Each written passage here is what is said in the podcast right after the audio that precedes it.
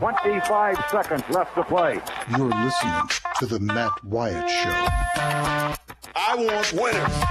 This crowd is alive. Play to win the game. Wyatt from the shotgun, two backs alongside. Knock him out, John.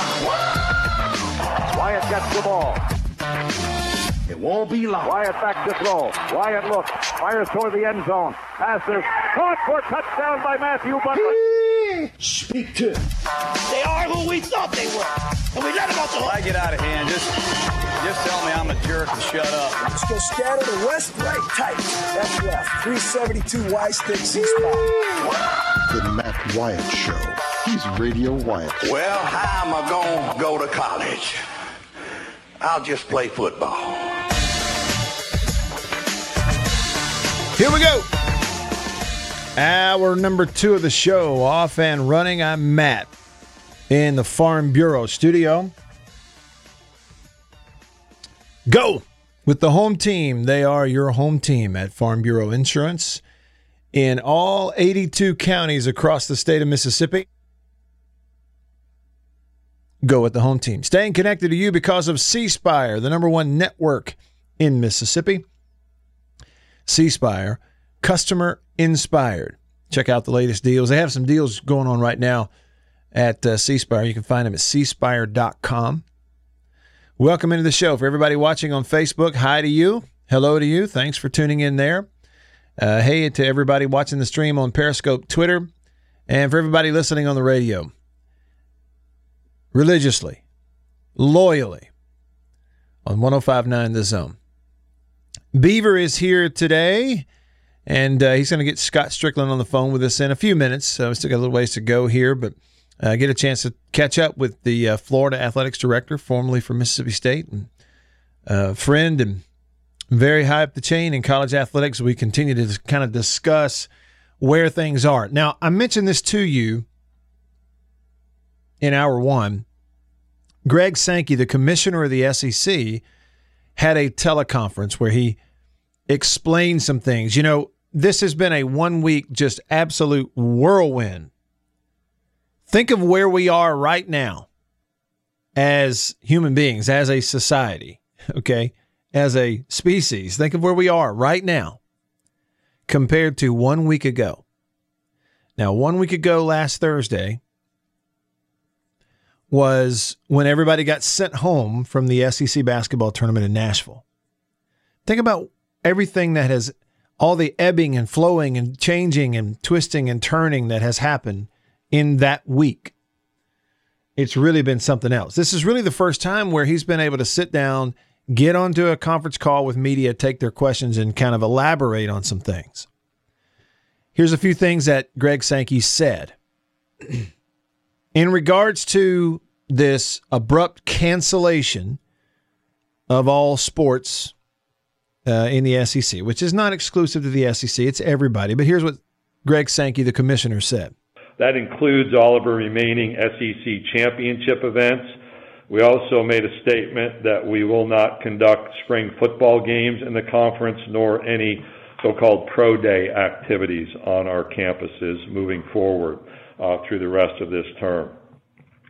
We've canceled conference championships now in, by my count, 11 of our 21 sports, indicating how busy the spring is for us in the conference office and on our campuses. That includes men's basketball, uh, gymnastics, equestrian, men's and women's tennis, men's and women's golf, men's and women's, men's and women's outdoor track and field, softball, and baseball. Uh, we, we do understand the impact of each of those events, some on campus, some conducted at neutral sites. That's Greg Sankey. You hear all those things. Not we think about baseball, we think about softball, the basketball tournament. Man, it's a lot more than just that. He was asked about the financial impact. Listen to his answer closely. Well, the financial impact, candidly, has not been at the forefront of our conversations. Mm-hmm. Um, we've made decisions based on the health and well-being of people around our programs. There certainly are revenue implications. Uh, we have staff working through those. I'm certain every conference is working to assess the, financial impact And uh, uh I'm not going to make predictions other than we've seen alterations in the NCAA tournament that no doubt will have a financial impact.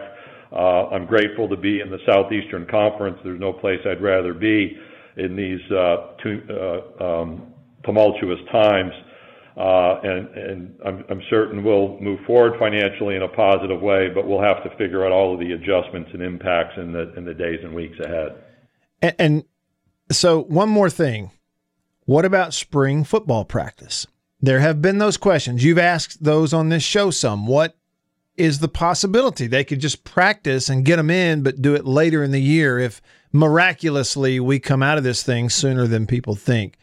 Listen to Greg Sankey's answer. If you look at uh, the national public messaging about no gatherings above 50, certainly difficult to conduct any football practice under that limitation, and even with smaller numbers that have been communicated, 10 is often referenced, uh, thereby making it impossible into May, as has been stated. So I'm not going to be overly optimistic about the return to practice. We haven't fully foreclosed that opportunity, but I think practically that window is pretty narrow.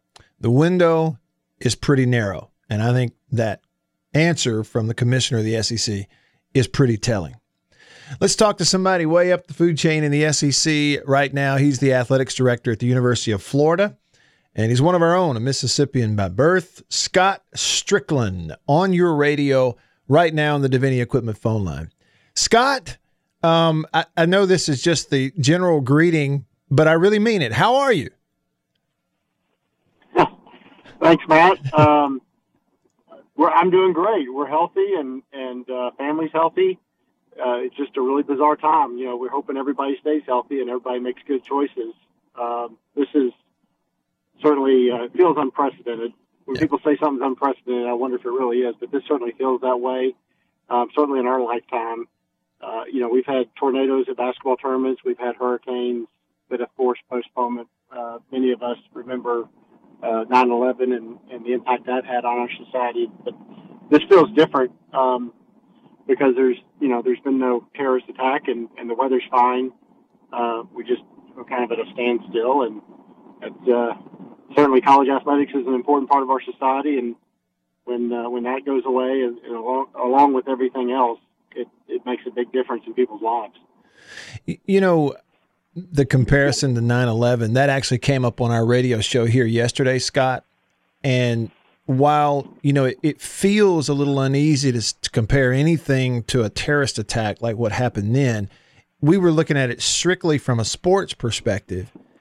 And you know we look back at that and go well i mean president bush was throwing out the first pitch at a yankees game like a week later or whatever it was you know or a week and a half two weeks later. And what's so mind boggling about this, Scott, is we don't know that we'll throw any pitches a month later or three months later or six months later. You know, that's the thing. You see where I'm coming from? Absolutely.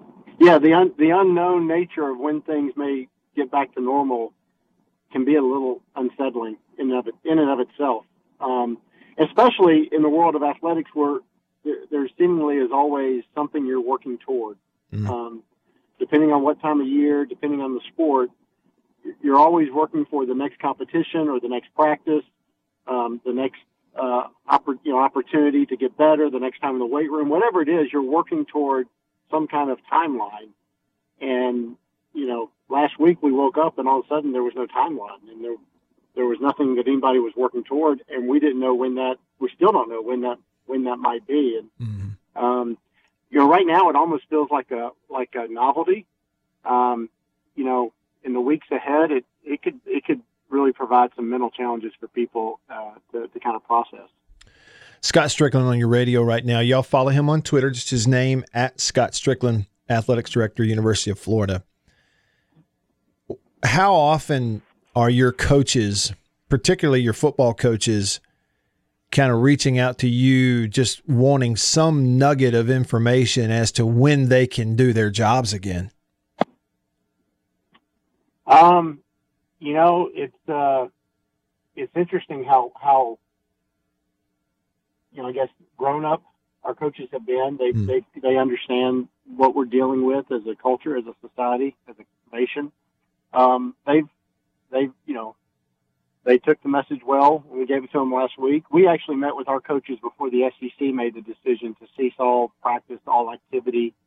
About an hour before the, the SEC made that decision, I met with our staff and, and we just had already made the decision we were going to, we were probably going to get to that point anyway. We were going to go ahead and do that. And it was, it was hard. You know, we, we cut a baseball team that, uh, was ranked number one in the country, a gymnastics team was ranked number two in the country. Um, football is getting ready to start spring practice. We had another uh, other number of other sports. You know, basketball is about to go to the NCAA tournament.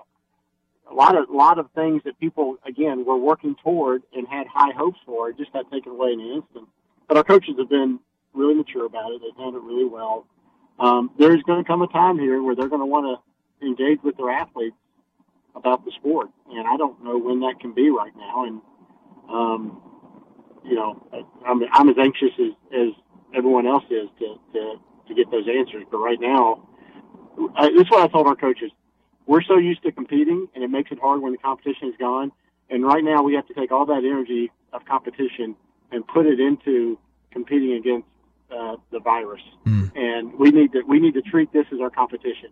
We need to take every precaution, like you would preparing for a game. You you think about every uh, possible outcome, and you try to prepare for it we need to prepare for every possibility the next few weeks to try to stop the spread of this thing because that is our path to things getting back to normal on the other side. Is the quicker we manage this and take care of this and do all the things we're being asked to do from a social distancing standpoint and all the other things, the quicker we can we can have some sense of normalcy return. Sure, Scott. What are your uh, thoughts concerning the idea of restoring eligibility to spring athletes that that had the year taken from them. So like a you know if it's a junior or senior baseball player or a softball player, the idea of well we're just going to restore that entire year of eligibility. What are your thoughts about doing that? I, I think that's the right approach. Um, in theory, you know, the, there's a lot of questions about how that happens.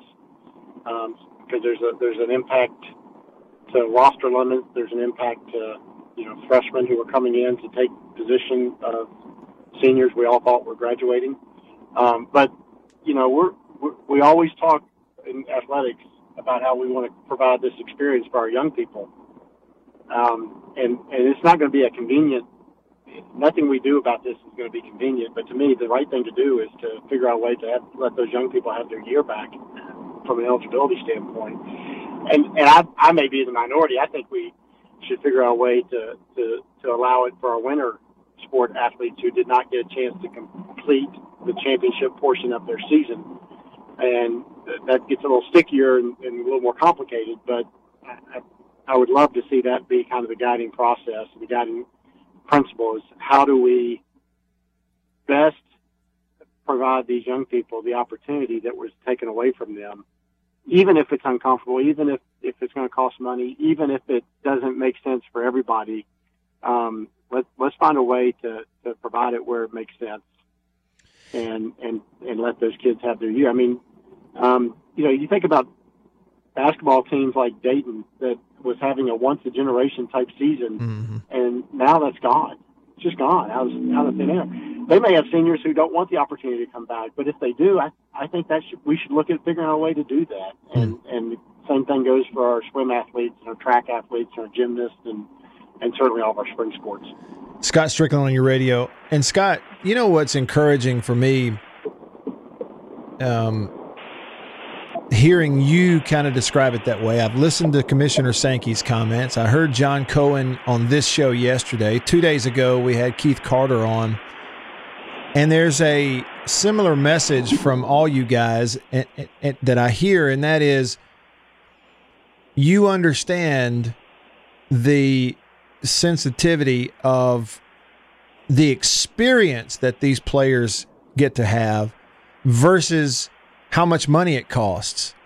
You know, because a lot of people look at it, Scott, and they go, I mean, we're talking about millions upon millions of dollars and scholarships and everything but it's encouraging, I think, for people to hear somebody like you and Commissioner Sankey, who are in the decision making roles in college athletics, go, no, no, no.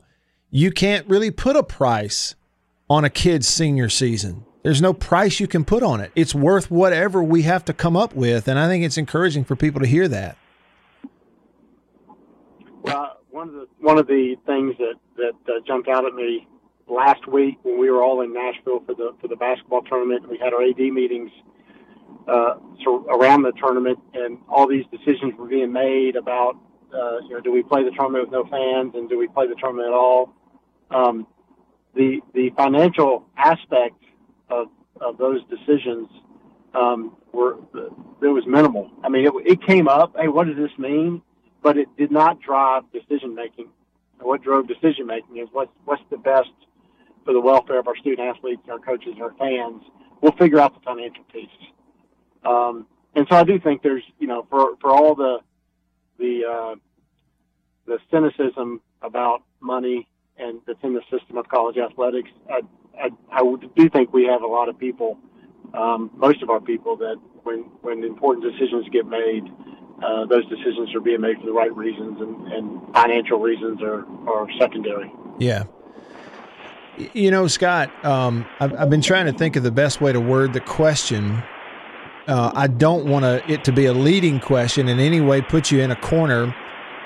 But I think fans really would like to know what level of concern you have, someone in your position, what level of concern you have for this thing carrying over and affecting the 2020 football season in the fall.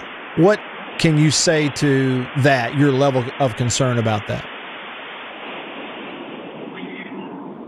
Um, I think we're going to respond as a nation, and people are going to make the right decisions, and we're going to be able to slow the spread to to the point where we'll have a uh, a sense of normalcy this fall that will allow us to, to open schools back up and, and, and have the extracurricular activities like football, like volleyball, like soccer and everything else. I, that's, that's what I think. I, you know, I, I don't have any insight, obviously, and, and, and I'm as, you know, I'm, I'm guessing like everybody else right mm-hmm. now. Um, if, if that were to happen, then we would, you know, I, you're talking about financial impact. There would be financial, financial implications, but um, to our programs, but, but we would be able to survive that. If for some reason that is not the case and we are not back to quote normal come this fall, that's a different that's a different animal, mm-hmm. and uh, that that's going to require a lot of hard discussions and conversations and, and, and decisions across not just college athletics, across a lot of different enterprises. Um, we're not at that stage right now. Uh, you, you, know, you listen to experts who, who study, uh, you know, the, the, the curve and, and uh, financial markets and everything else. There, there tends to be some thought that by this summer we'll be able to, to start understanding what normal looks like again, and, and then by the fall we might be okay to, to resume normal activity. I certainly hope so. I, I was talking to uh, a member of one of our uh, uh, our boards here who uh, I said, you know, can you imagine, you know, assuming everybody we get through this and, and we are able to get back to normal next fall, can you imagine the first home football game on each of these campuses? How cathartic that's going to be for for our fan bases, for our alumni bases. You know, after months and weeks and months of, of no spring sports and no practice and and uh, having the professional sports taken away, all the things that people who love athletics are used to kind of planning their life around being taken away for months. When when suddenly, if we can have SEC football on our campuses this fall, that is going to be such an emotional, uh, uplifting event for all these communities, all these states, and, and really all across the country. And and that's why I really think it's important we we we take actions right now that are going to allow us to get to that point. Um, so if that means staying at home, working from home, doing without some things, making some some uh, short term sacrifices, it's going to pay off if we can get back to normal in the fall. Good stuff, Scott. I really appreciate it. Know it's a time where things are moving and shaking constantly in conference calls and trying to figure things out, and I just appreciate you in the middle of all that giving me a little time here on a Thursday. Thank you, and I'll talk to you soon. Thanks, Matt. Our prayers with everybody back in Mississippi. Y'all take care of yourself during this time. I appreciate that. You too. Thank you very much. That's uh, Scott Stricklin. Y'all follow him on Twitter at Scott Stricklin. You see it there on the screen if you're watching the stream. He is the athletics director at the University of Florida, formerly of Mississippi State, and a Jackson native, graduated from Jackson Prep High School years ago. So that is uh, another angle. It's a, th- I guess that's the third SEC athletics director that's been on the show so far this week. You're hearing different perspectives on it.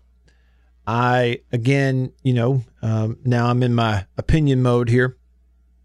But as you listen to the folks who have access to all the information, people like Scott, John, and Keith, Sankey, as you hear them, they're in the conversations, they're getting excellent information. They've got to make decisions, they've got to be prepared for the future.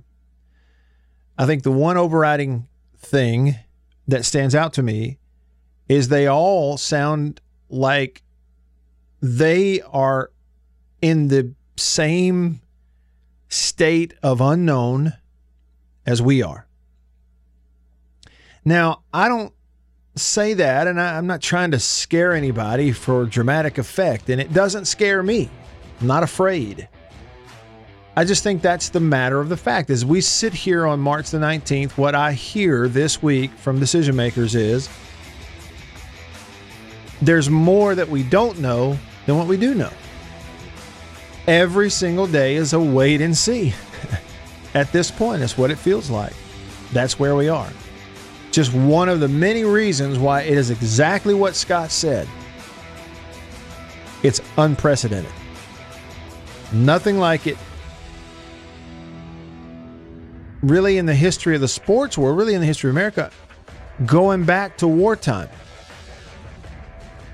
It's basically unprecedented. Interesting times. All right, a long ways to go with you. We'll get to your phone calls and texts next here in the Farm Bureau studio. Stick around.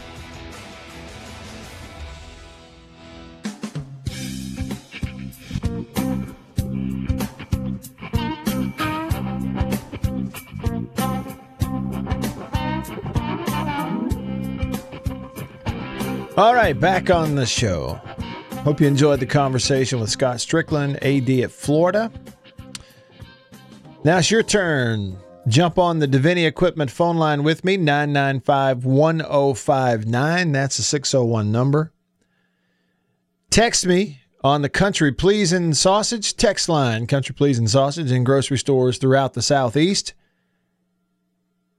And uh, if you get a chance, definitely stop into the Country Meat Packers butcher shop right there on the highway, Highway 49 in Florence. I'm just telling you, if you haven't been in there, go in there. You will not believe all the stuff in there available. And I'm talking top shelf, maybe the thickest pork chops I have ever seen. I got and took home from uh, Country Meat Packers in their shop right there on Highway 49. Go check them out. Steaks, everything, not just sausage there. Uh, look at this. I was going to, it's one of those things like you plan something. I was going to hit this sound button whenever we had Scott Stricklin on and I forgot it, forgot to do it. So I'll do the next best thing and I'll hit it now since Gator Nation is on the Davini equipment phone line. The little chomp chomp thing there. I meant to do it for Stricklin. I just whiffed. Chomp, chomp. Gator Nation, so you got your phone charged up and you're ready to go, huh? Yes, sir, Mr. Wyatt. How you doing, sir? As far as I know, I'm just right. All right, well, uh, we, we, hear all this other stuff, so let me be like Paul Harvey and give you the rest of the story. Okay, let me hear it. Okay, is it true that they was winning? Well, well, let's go back all these years that Brady has taken pay cuts and taken less money. Right. 20 years they got Randy Moss for a couple of, couple of years. Other than Randy Moss, where is the weapon? Where did the money go? Belichick's pocket, I assume. But well, we sure didn't have any weapons all these years. They, and a couple of years ago, did Brady, did Belichick, or did Belichick not want to trade Tom Brady? He started this feud. Mm-hmm. Kraft had to step in and stop him from trading Tom Brady. Then he wanted to trade Gronk. The deal was done with the Lions. And Gronk, when Gronk said he would retire if he got traded, then then the trade was off. Mm-hmm. This, and even this off season, did he did he even attempt to talk to Greg Olsen? Did he try to trade for DeAndre Hopkins? Did he try to trade for Stefon Diggs? He has did nothing to try to help. He rather destroy the Patriots than win a Super Bowl. Belichick is the reason. He is so jealous of Tom Brady. And you you bring up good points, Gator Nation. Here's the thing about it. Though they you, you go, well, they didn't bring in weapons, but but I mean, how can we say that when we sit here and we go, well, he did play with Gronk for all those years. And they do right. go out and bring in Edelman, who, you know, became a yeah, a number one target. They did go right. out and bring in LeGarrette Blunt as a running back, a punisher who was a big part of what they did. They did go out and tried their best to bring in who was it? Uh, Antonio Brown, who is yeah. a is a nutball, but they went and got him. you know, you know what I'm saying? Like they did go get him. They gave him a shot. So I guess what I'm saying is we could probably argue it until we're blue in the face, but th- it's not like they didn't do anything. If they totally well, didn't right. do anything and money was just going into Belichick's pocket, they wouldn't have been winning. And well, if right, if Brady goes to Tampa and lights the NFC South up and takes over and runs the Saints out of their dome and walks with 10, 11 wins into the NFC playoffs and wins the NFC championship and takes Tampa to a Super Bowl, then you and I are going if if all that happens, you and I are going to have a totally different conversation. I'm just going to listen to you and I'm going to shut up because you'll be absolutely right.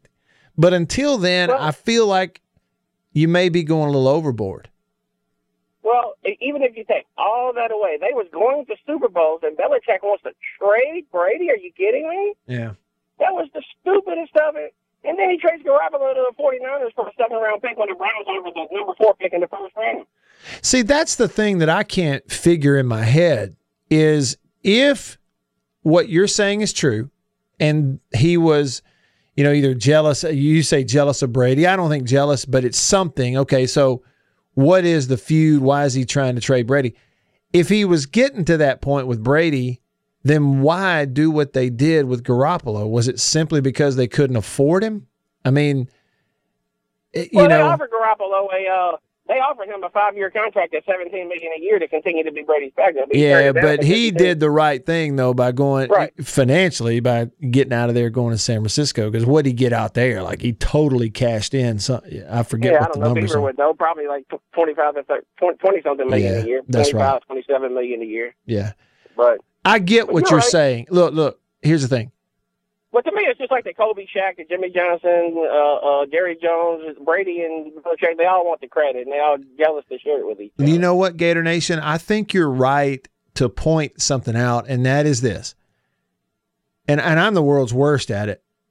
I discount a lot of times. I sit back and I totally discount the ego at that level of sports because in my walk of life, in your walk of life, in everyday life for us normal human beings, that that level of ego doesn't exist too often, right? We're not familiar with it. Right. And I Right. discount it, but I think you're right to point out look, you look at Jerry Jones, Jimmy Johnson, the Cowboys. What broke up that dynasty? It was ego. You know, and t- for us to just, for me to just sit here and assume that, you know, Brady's humble, he's taking team friendly deals, he's humble. You know, Belichick's humble, he doesn't say much. No, no, they've all got massive egos. So I think you're probably right that that's a part of this. Well, I appreciate the time, Mr. White. I really, really enjoy the show. Listen Thank to you. it every day at work. Thank you, man. Call me anytime. All right. Appreciate you. I appreciate it. Yeah. Thank you. Hey, speaking of the Gators, do y'all remember? Now, I know this is a little bit of a stretch. And Jason out in Flagstaff, if you're listening, now this is going to light you up because this is right up your alley. but since we had a little bit of a Gator theme, I was just thinking about something. Do y'all remember what I said after Dan Mullen went to Florida about what he was? I said then what he was going to have to do in order to be successful at Florida that he had not done as the coach at Mississippi State very much, if ever. Do y'all remember what that was? I said, if he's going to do what they want him to do at Florida, here's what he's going to have to do that he didn't do at State. He's going to have to beat teams who have better players than his. Here's what I mean by that.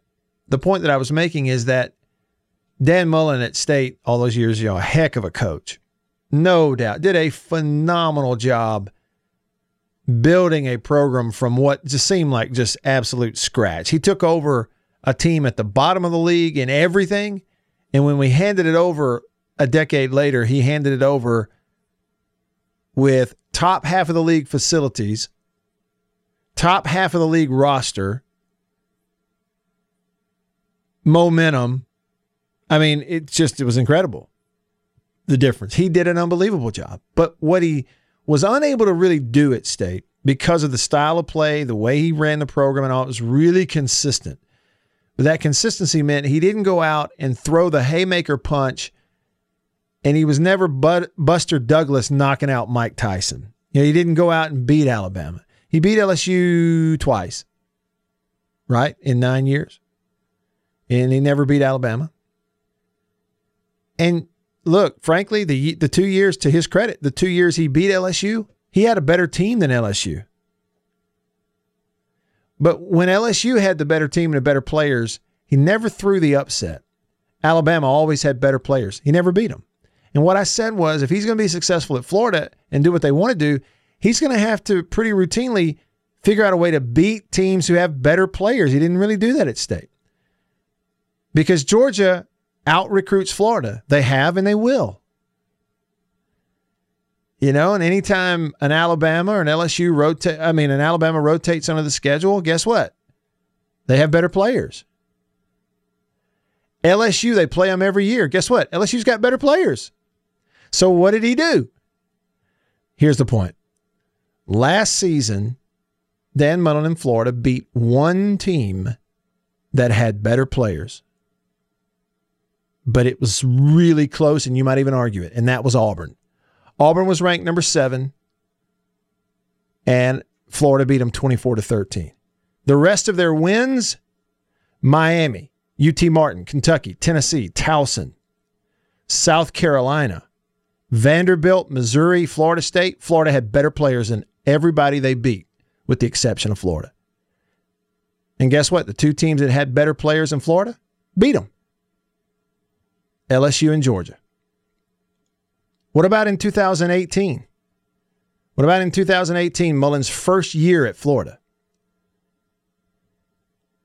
Who did he lose to? Kentucky. Look back at that Kentucky team. They had better players. He lost to Georgia. Georgia had better players.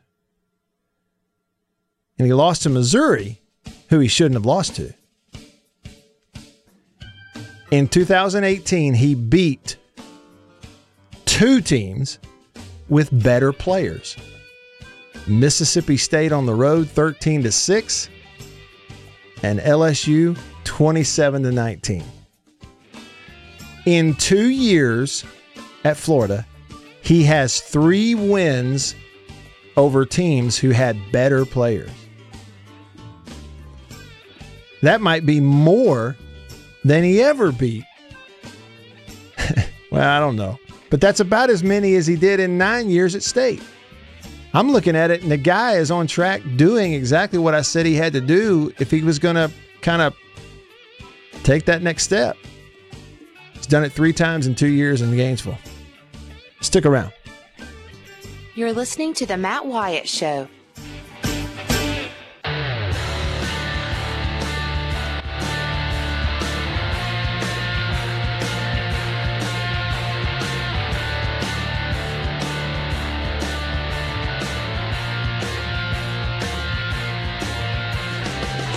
Good show today. Appreciate you so much for tuning in and hoping that uh, Beaver and I can give you something that you appreciate as well. A little aside, maybe a, uh, some fun, a laugh or two, a little distraction from uh, bigger distractions. So, give and take, that's what we hope. And I really do appreciate all the texts and the phone calls.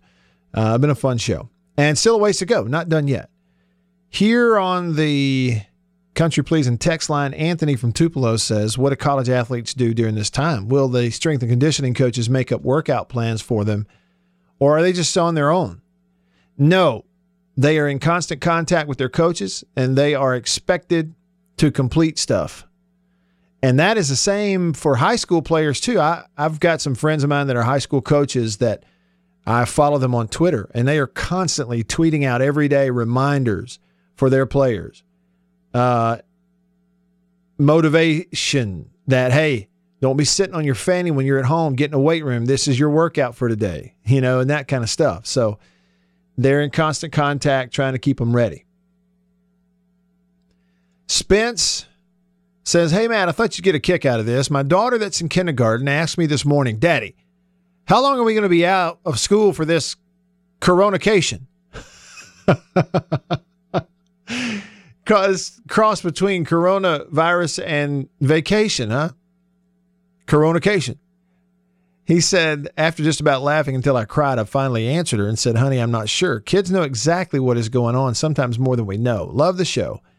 Spence, listening in Brookhaven. Thank you. You're right. They're smarter than we think sometimes. True Maroon says Brady going to Tampa is going to be like Montana going to Kansas City.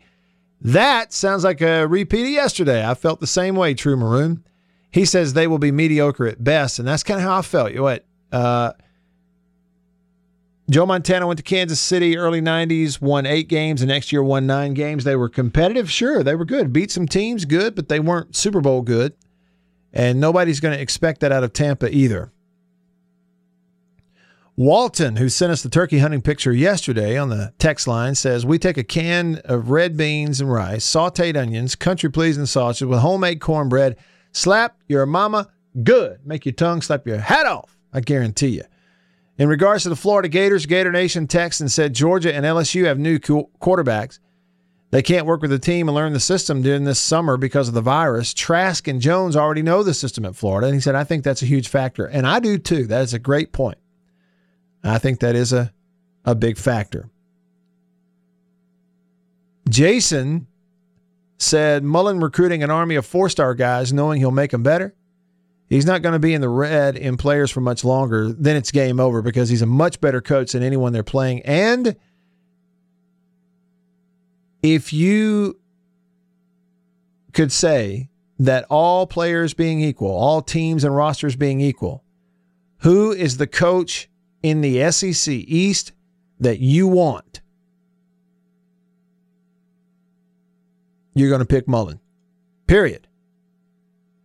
If you know what you're talking about, you can pick Mullen. Period. The end. Uh, Judy, listening in Oxford, text the show and she said her kid's gym is closed and he would love to work out. That's the other thing about the workout thing is you know if it's if uh, if a player is at home college or high school if you're at home and the only weight room sure enough weight room that you have access to is closed then what are you going to do? And then it's on to plan B, C, I don't know, fill some buckets with uh, Quikrete, let it set overnight and just use those or something. I don't know. Put a bar in there and curls and figure out a way to do the bench. I don't know. Figure pick up a big tractor tire, you know? I mean, that is a great point. That is a great point. I want to bring a couple of stories to your attention here real quick in regards to all of this. Not everything is doom and gloom. People are stepping up. Folks, listen. We have problems, we're divided. One side thinks the other side is evil and vice versa. But listen, there are a lot of good, good people who'll give you the shirt off their back. Minnesota United Soccer donates 2,000 pounds of food from postponed home opener, fruits, vegetables, dairy, dry goods delivered to the Aliveness Project and Second Harvest of Heartland of Minnesota that goes to feed people who don't have food. Feed kids who are home from school who they don't have enough food at home. The best food they eat all year, that lunch in the lunchroom at school. 2,000 pounds of food donated by a pro sports team. More to come. Here's another one. Um, I've had a lot of favorite Braves players over the years. You know, the farther you go back into the 80s and 90s, the more of them, obviously, because I'm that old.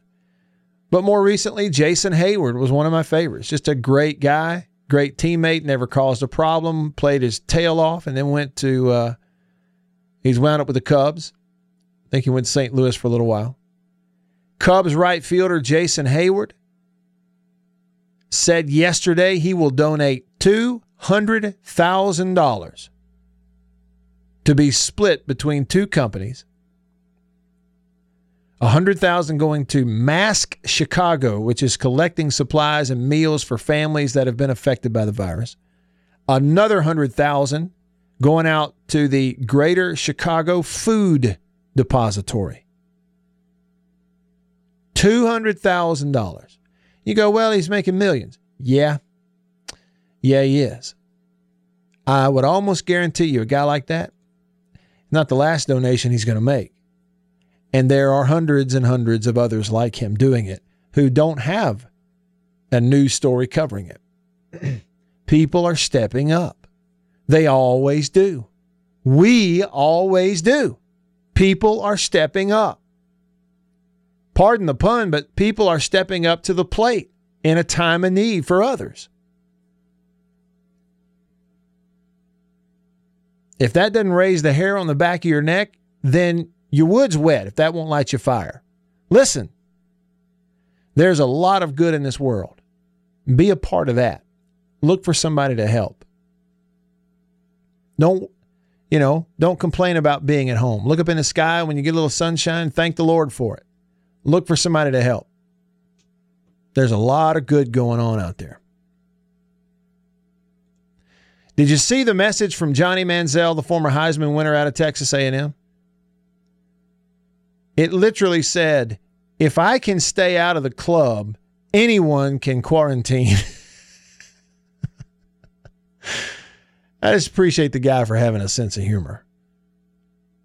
If I can, he posted on Instagram, if I can stay out of the club, anyone can quarantine. Attaboy, Johnny. All right, and just for fun, I got like two minutes left. This is selfish, just for fun. Here's the Wayback Machine before I send you out when we come back tomorrow on Friday. On this day, March the 19th, in television history, on this day in 1982, the 100th episode of this show aired. And then in 1989, the 300th episode of this show aired.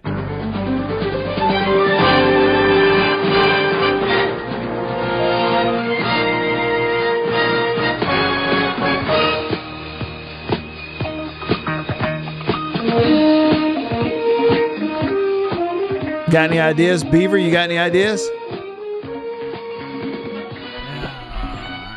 I think I'm stumped. I'm just gonna let it play for a second. See if anybody uh see if anybody gets it. Oh, Gator Nation got it already on the country pleasing text line. Yeah, Dallas.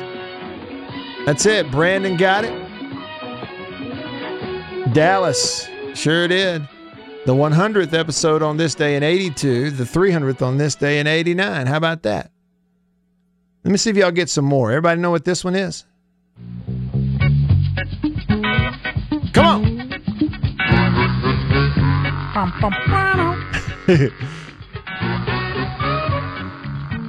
One of the greatest shows of all time. It's the greatest theme song of all time. That's my number one favorite iconic theme show song of all time. Here's my number two. Hmm. Are you an Office fan, Beaver? Oh, big time. Really? I'm glad to know. We Here's are- something else you'll be glad to know. What's that? A fun fact next Tuesday will mark the 15 year anniversary of the premiere of the pilot episode. Really? 15 years? Oh my gosh. And they were on for nine seasons. Such a great show. That's my number two. Uh, my number three all time theme song is this. Well, it's not playing. I don't think it's going to play. And number f- that was Jefferson's. You know, moving on up. Number four would be this one. Thank you for being a friend. My uh, eight year old daughter, Beaver, knows this song by heart, sings it all the time because my wife watches it all the time on the Hallmark channel. Yep. If you threw a party, Yeah. There it is. We may bust some more. We may do um we may do TV theme song trivia tomorrow on the show because it's Friday. I love that stuff. All right, boys and girls, appreciate all the texts and the phone calls. That's been a lot of fun for me today, and I hope we've been fun for you. See ya.